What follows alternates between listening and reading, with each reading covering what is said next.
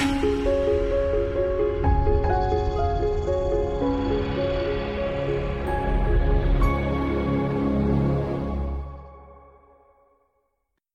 this is Jim Fleming, and this is the Stuart Heights Fleming Sunday School Class podcast.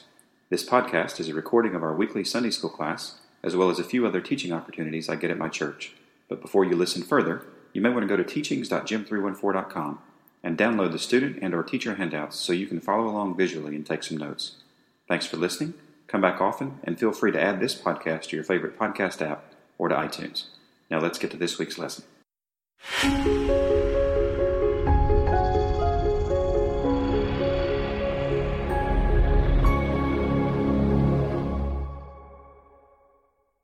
First Peter chapter 2.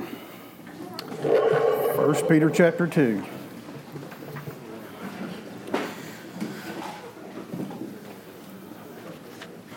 And I've not forgotten. I'm going to quickly go over what we did not finish last week and then begin this week talking about church. If you have your notes from last week, first blank that was not filled in is a definition. Next few blanks are definitions. One of those, the first one, is replacement theology. I'm going to go over three of these terms very quickly, and then I'm going to discuss them, and it's going to roll into the uh, doctrine of the church. So, replacement theology, the promises that God made to Israel have been forfeited by Israel because of their unbelief. Therefore, Israel has been replaced by the church. That is a theological view. I didn't say it was the correct view, didn't say it was the wrong view, just telling you a term there. Process theology. The way I define process theology is God does not have eternal plans, but fluid plans that change with the actions of His creation. Some believe this because it is a hard concept for some to believe that God knows and allows evil to happen. Well, I think the Bible is clear that God is not surprised when evil occurs. And He is not surprised that Israel rejected His Messiah. He is not surprised that Christ was crucified. And He is not surprised when individuals reject the gospel. Some that have issues with that have come up and developed that term process theology. Another side effect or a, a subcategory of process theology is called openness theology, better known as open theism. Very prominent right now in a lot of theological circles. It's very similar to process theology. It is simply meaning that God has no idea what the future has planned as far as down to the details. He might have some, some good idea and understanding of what may occur, but he has not planned to planned it all out yet, and he is waiting on our actions. He doesn't know the future simply because it has not happened. And the bottom line of that is that puts us in charge. And in my opinion, abdicates God from his throne, and therefore he is not God. So we talked about post millennialism and amillennialism last week, and premillennialism.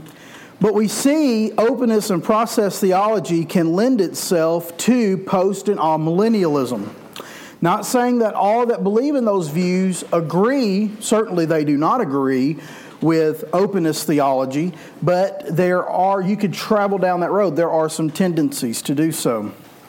For the most for the postmillennialist, God is waiting on us. Remember we talked about the postmillennialist is believing that things will get better because people will be saved and as more people are saved, therefore more Christians are in the world and more Christians are in the world, therefore this world is becoming a better place.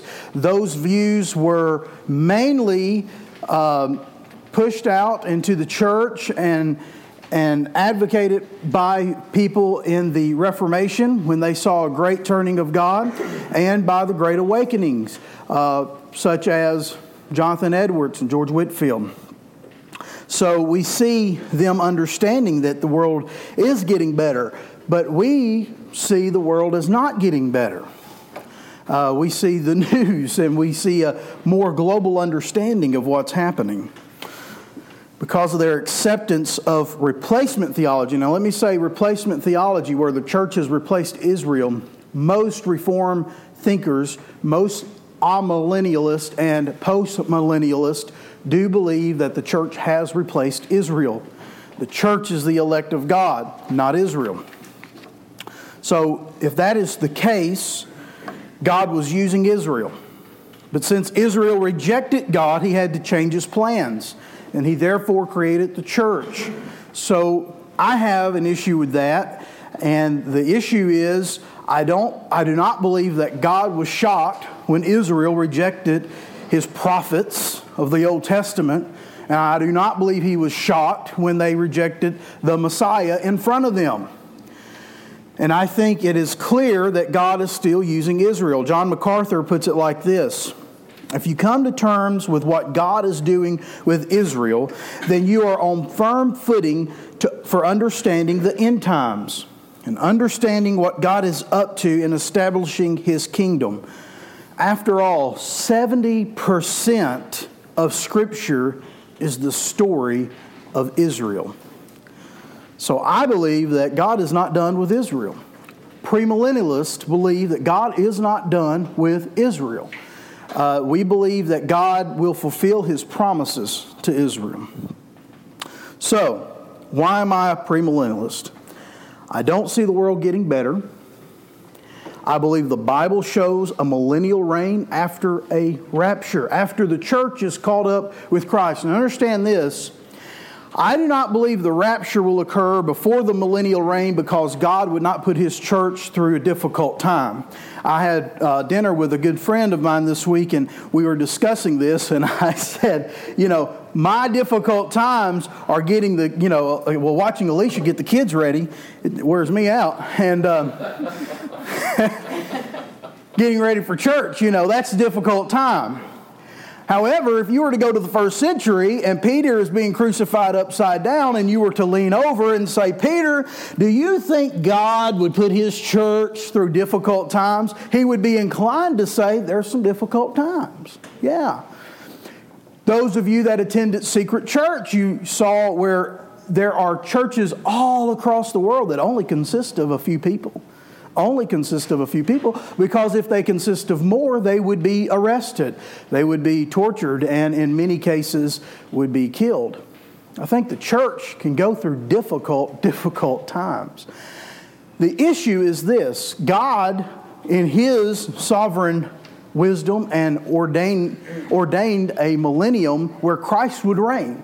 And I think Scripture, especially in Revelation chapter 20, is clear that that occurs after the church is placed with God in heaven. And we call that the rapture. So that is why I am a premillennialist.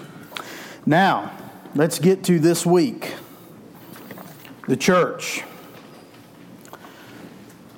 So Peter writes in chapter 2, verses 9 through 10 but you are a chosen race, a royal priesthood, a holy nation, a people of his own possession, that you may proclaim the excellencies of him who called you out of darkness into his marvelous light. Once you were not a people, but now you are God's people. Once you had not received mercy, but now you have received mercy. So this week, I used a football analogy down set, hut, hut, hike, because that's where the church is at. When the ball is hiked in a football game, the ball is in play, and the players on the field have certain duties to perform. They have to block, some have to catch, some have to evade a tackle, some looked up and saw me coming at them. My favorite, my favorite thing, I was, I, I, I loved hitting people. And, uh, and so that was a great, football is a great sport. Now, I like baseball, but you couldn't hit people in baseball, at least not get in trouble for it. And so I like football because I get to hit people. And that was fun. And I wasn't good enough fighter to be in UFC, and that wasn't around back then. so, so you get to you get to evade the tackle, or you get to tackle. You get to block. So that's where the church is at today. We are evading the tackles of sin. We are blocking, helping one another, assisting, encouraging. We're catching the passes when those things, those opportunities to share the gospel are there, when those opportunities to minister to people are there, when those opportunities to fund missions all across the world come open, or for instance, uh, adoption, like we're going to be focusing on this Sunday here at our church, those opportunities present themselves. We are catching the pass. We are out there on the field of play. And Peter says, Who is this? Who is this? Who is the church? We are the church. And Peter says in 1 Peter chapter 2 that we are a chosen race. Who are the players on the field? Who are the members of the team? They are believers in the gospel. Believers in the gospel. Who is the church? Very simple. Very simple definition. Believers in the gospel. That is the church.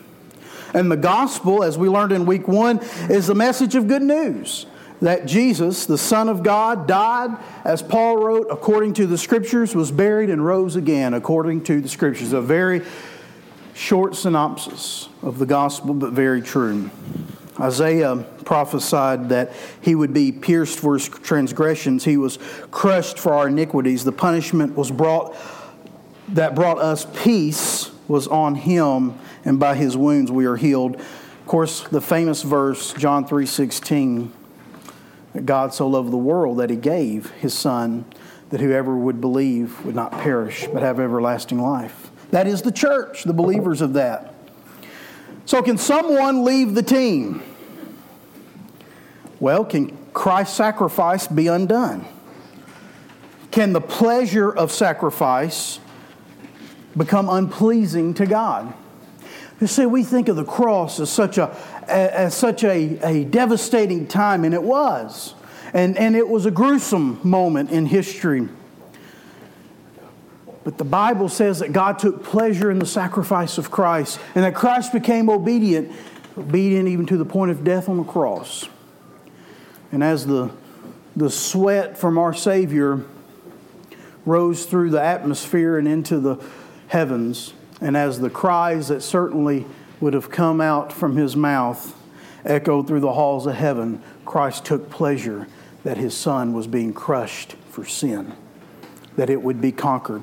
The depths, the depths and the lengths God would go to prove his justice and his love. Salvation, ladies and gentlemen, is not free. It costs God a lot. It is a free gift to us because he has paid that price. So can you leave the team? The question is, were you ever a member of the team? Paul writes this in 2 Corinthians, talking to the church. He says, Examine yourselves to see whether you are in the faith. Test yourselves, or do you not realize this about yourselves, that Jesus Christ is in you, unless indeed you failed to make the test? So the question is not can you leave the team? The question is were you ever a member of the team? So, how many churches are there? Well, there are churches all over the world, but they are all members of the one great church. Turn in John to John chapter 17. John chapter 17, Jesus is praying there. We call it the high priestly prayer. And he says in this prayer, just between him and God, alone, speaking with his father, he says, I do not ask for these only, but also for those who will believe in me through, the, through their word. That they, he's talking to us, in other words, he's talking foreknowledge here. He's talking about today. There will be more believers than just the disciples that were with him.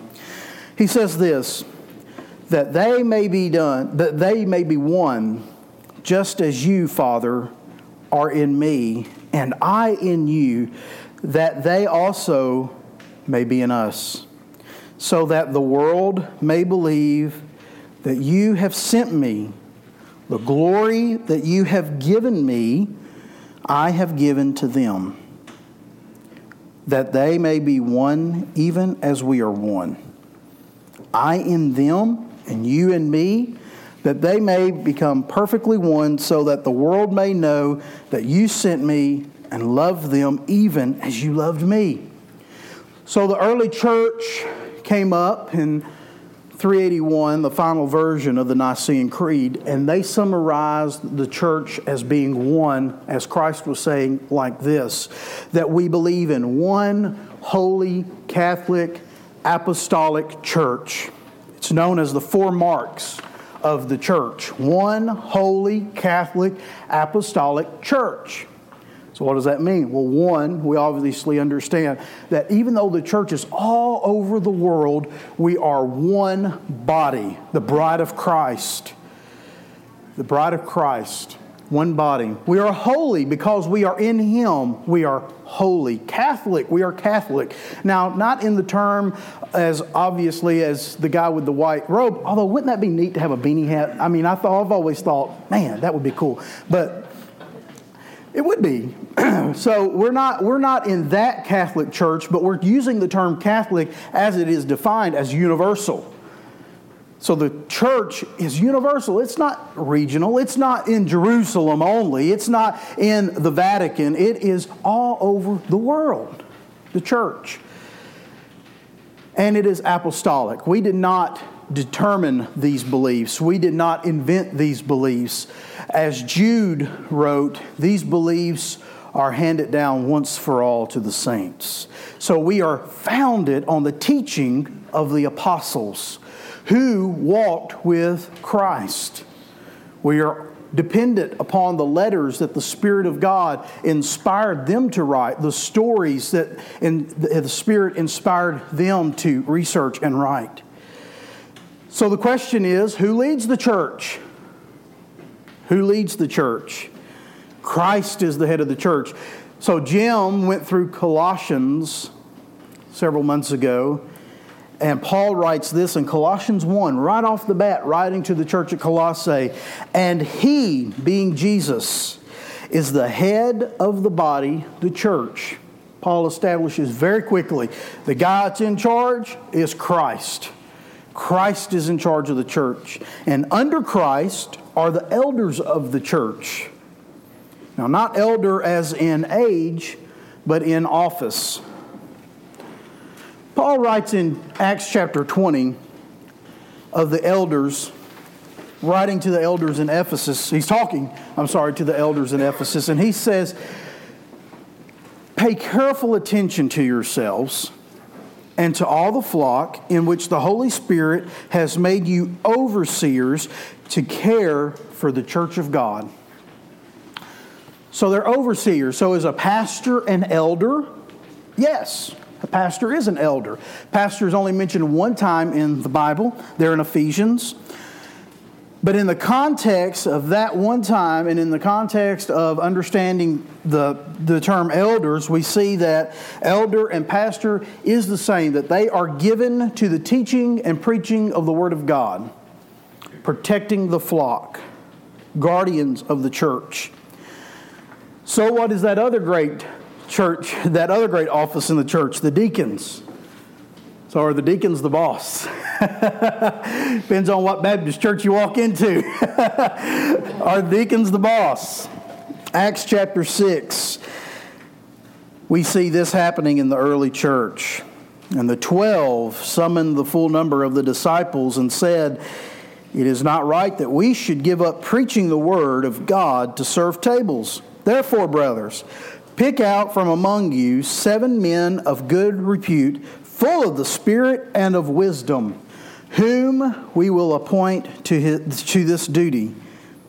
But we will devote ourselves to prayer and to the ministry of the word. So the term there for serving tables is deacon. And so deacons are servants. Matt Perman who worked for many years for Desiring God, John Piper's ministry that I mentioned last week. He's, he's on his own now. He's, he, uh, he does have a degree in theology from Southern Seminary, but he is um, he's written two books, and he's really not he's not in the church. He's not in a pastoral row, uh, role. He's in a, in a layperson's role. He writes this about deacons: the basic task of deacons then seems to be helping those in need of food water and clothing, as well as ministering through the hospitality and welcoming. So, the role of a deacon is to serve, and the role of an elder and pastor is to teach and preach and protect the flock. So, what is the church to do? What is our passion? If that is our leadership, what are we here for? What is our passion? Our passion is love. Our passion is love. The church's great passion is love. The great command, the great commandment in Matthew, Jesus says, or as he's asked, Teacher, which is the greatest commandment in the law? And our Lord replies, You shall love the Lord your God with all your heart, with all your soul, with all your mind. This is the great and first commandment. And the second is like it you shall love your neighbor as yourself. The great Charles Spurgeon writes this The purpose of the church, not for yourself, O church, do you exist any more than Christ existed for himself. Christ did not exist for himself, he gave himself to God, becoming obedient to the point of death that we may be saved. And in that role, in that model of our Lord, we are to model that by giving ourselves to love. First, the love of God. is the greatest commandment. And we don't love God with just anything, we love God with everything. Everything that we are about is for the love of God. And in that, we love our neighbor. So, what is, that's the passion, what is the mission? What is the mission of the church? Boy, isn't that an easy question? Those at Secret Church, I'm sure you heard David Platt talk about it. The Great Commission. Matthew 28 Go therefore, make disciples of all nations, baptizing them in the name of the Father, and the Son, and the Holy Spirit. Listen to this saying, teaching them to observe all that I have commanded you. And behold, I am with you always, even to the end of the age. So the term is to make disciples. Now, is making disciples meaning for us to make believers? Well, certainly we go out and we spread the gospel. Absolutely. But making a disciple is not making a believer. See, if, if someone is saved because of George Jackson, well, they're not saved. They're saved because of the the working of the Holy Spirit in their heart. See, God's, God is in charge of saving people. You and I are not in charge of saving. That's God's business. That's a great relief for us. That's a great, that takes the burden off of us. Your dad that has rejected Christ, that is not your fault. Your spouse that you pray for that has rejected Christ, that is not your fault. That coworker, that loved one, that is between them and God. You are not responsible for their salvation. You are responsible for leave, living the gospel out to them. You are responsible for sharing the gospel. You're responsible for loving them, but you are not responsible for saving them. However, we are responsible for making disciples now we're on the hook. we are on the hook. We are to make disciples. The main aspect of the Great Commission, we get really focused on, on the term going and spreading and evangelizing, but I think the main aspect is found in verse 20 teaching them. And if there's something I think the church has failed in the last 100 years, it is teaching. It is teaching. If you were to go back and look throughout church history, education was fostered and protected and grew under the church. The only light in the dark ages was the church. We were the ones that taught people to read. We were the ones that educated. We taught math and science. We taught the history of the world. It was the church. And we have greatly dropped the ball on doing that. So, are we making disciples? I put this in your quotes. Now, this uh, in, in your notes, this is a quote from me, and this and a dollar fifty will buy you Coca Cola. But no one will read or care about this outside of this room, and after today, you won't either. But I wanted to say this. wanted to wanted you to read this today because this is how I feel about discipleship in the church. I say one of the greatest losses of the church in this past hundred years is the loss of teaching believers. Therefore, if we're not teaching, we are failing to make disciples. We are products of our culture, and it is that culture which has come to direct the way we worship, teach, preach, evangelize, and even organize the local congregation. Instead of impacting the culture, we have allowed it to impact us. The two greatest victims of the church embracing this course of action have been the church's mind, followed by the church's worship. There are many things that we can see done in culture that are good that we can utilize to spread the gospel, to learn the gospel. But we have dropped the safeguards and the walls around the church, and we have allowed culture to dictate to us. Instead of looking at those things and utilizing those things in the culture, we have just forfeited our leadership and allowed the culture to dictate to us what we are going to do, how we're going to act, how we're going to worship, how we're going to learn. We've handed it over.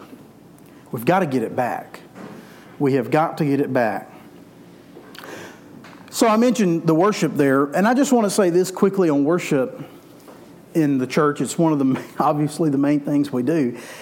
But the church worship service was not intended to be the primary place of evangelism. So, most churches, Sunday morning, we're told to invite people, invite people, invite people. Come to church, bring them to church. That's good. Absolutely nothing wrong with that. But I want you to understand that the primary focus of worship is that we as believers in the gospel worship our God. And we learn about our God. We are taught the Word of God. And we fellowship with one another. And we encourage one, of, one another. And then we go back out. The Great Commission, after all, says, and this is your last blank, blank there the Great Commission says, go. Not when they get here. go. When we're here, if somebody got saved, praise the Lord. But the New Testament model, I know it's the Bible, and I have an issue bringing that up sometimes, but the Bible's New Testament model is in the workplace, in the home, in the organization, teaching and leading and proclaiming the gospel of Jesus Christ and leading people to that gospel through the Spirit of God. That's the New Testament model. It's not when they come to the house church for worship, we see them going out into the culture, engaging the culture, and spreading the gospel. So, it's been a fun three weeks. Jim told me to be done at 9:45, and I I was raised to respect my elders. so I'm going to be done 9:45. I tell you, I just love old people. Yeah.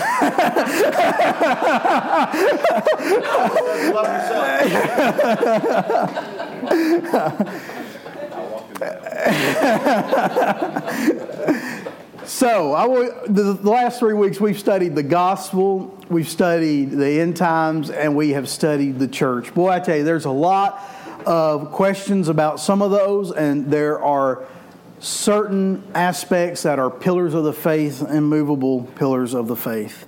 This one thing we know for sure Christ is returning. Christ is returning for his church. For those whom he has predestined to be conformed to the image of Christ, to the, to the elect that he has foreknown, he is coming for the church. He's also coming to judge. He is coming to judge sin. He is coming to judge those who have rejected Christ, those whom have long ago been handed over in his eyes as he has foreknowledge of. So, the question is where will you be? Will you be gathered up with the church, a member of the bride of Christ, or will you be judged as a person that rejects the gospel? And I tell you, I plead with you. Though you may have grown up in church, though you may have just walked in, I want you to know that Christ died for the sins, that your sins, that you may be saved. And I want you to know He's not left you alone, church. John, as I said last week, looked up and saw God on his throne, and God said, John, it's done. Understand, I'm the Alpha and the Omega. I'm the beginning, I am the end. And those who thirst, I will freely give from the water of life. Man, that's an encouraging word as we go out, isn't it? All right, let's pray together, and uh, then you can lean in your tables, and then um, five minutes early, I should get a cookie from Jim. All right, let's pray. Heavenly Father, thank you for saving us. Thank you for going so far to the cross to forgive us of our sins. And Father, thank you that even though you crushed your son, Father, even though the nails pierced his hands, Father, that that was not the end. That the power of love was put on display in a garden tomb. And he is no longer there, but he has risen and he is seated at your right hand, interceding for us, that you do not see us in our sin, but that you see his sacrifice.